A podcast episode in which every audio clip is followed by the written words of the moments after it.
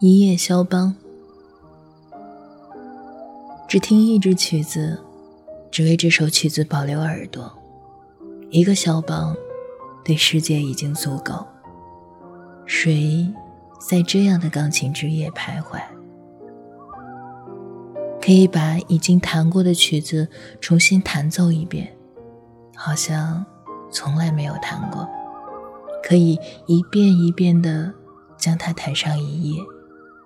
然后终生不再去谈，可以死于一夜肖邦，然后慢慢的用整整一生的时间活过来。可以把肖邦弹得好像弹错了一样，可以只弹旋律中空心的和弦，只弹经过去，像一次远行穿过月亮。只谈若隐，夏天被忘掉的阳光，或阳光中偶然被想起的一小块黑暗，可以把柔软弹奏得像一块开阔地，像一场大雪迟迟不肯落下，可以死去多年，但好像刚刚才走开，可以。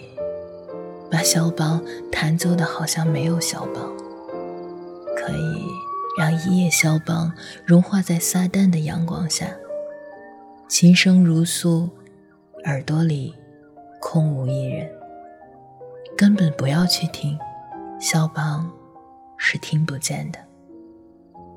如果有人在听他，就转身离去。这已经不是肖邦的时代。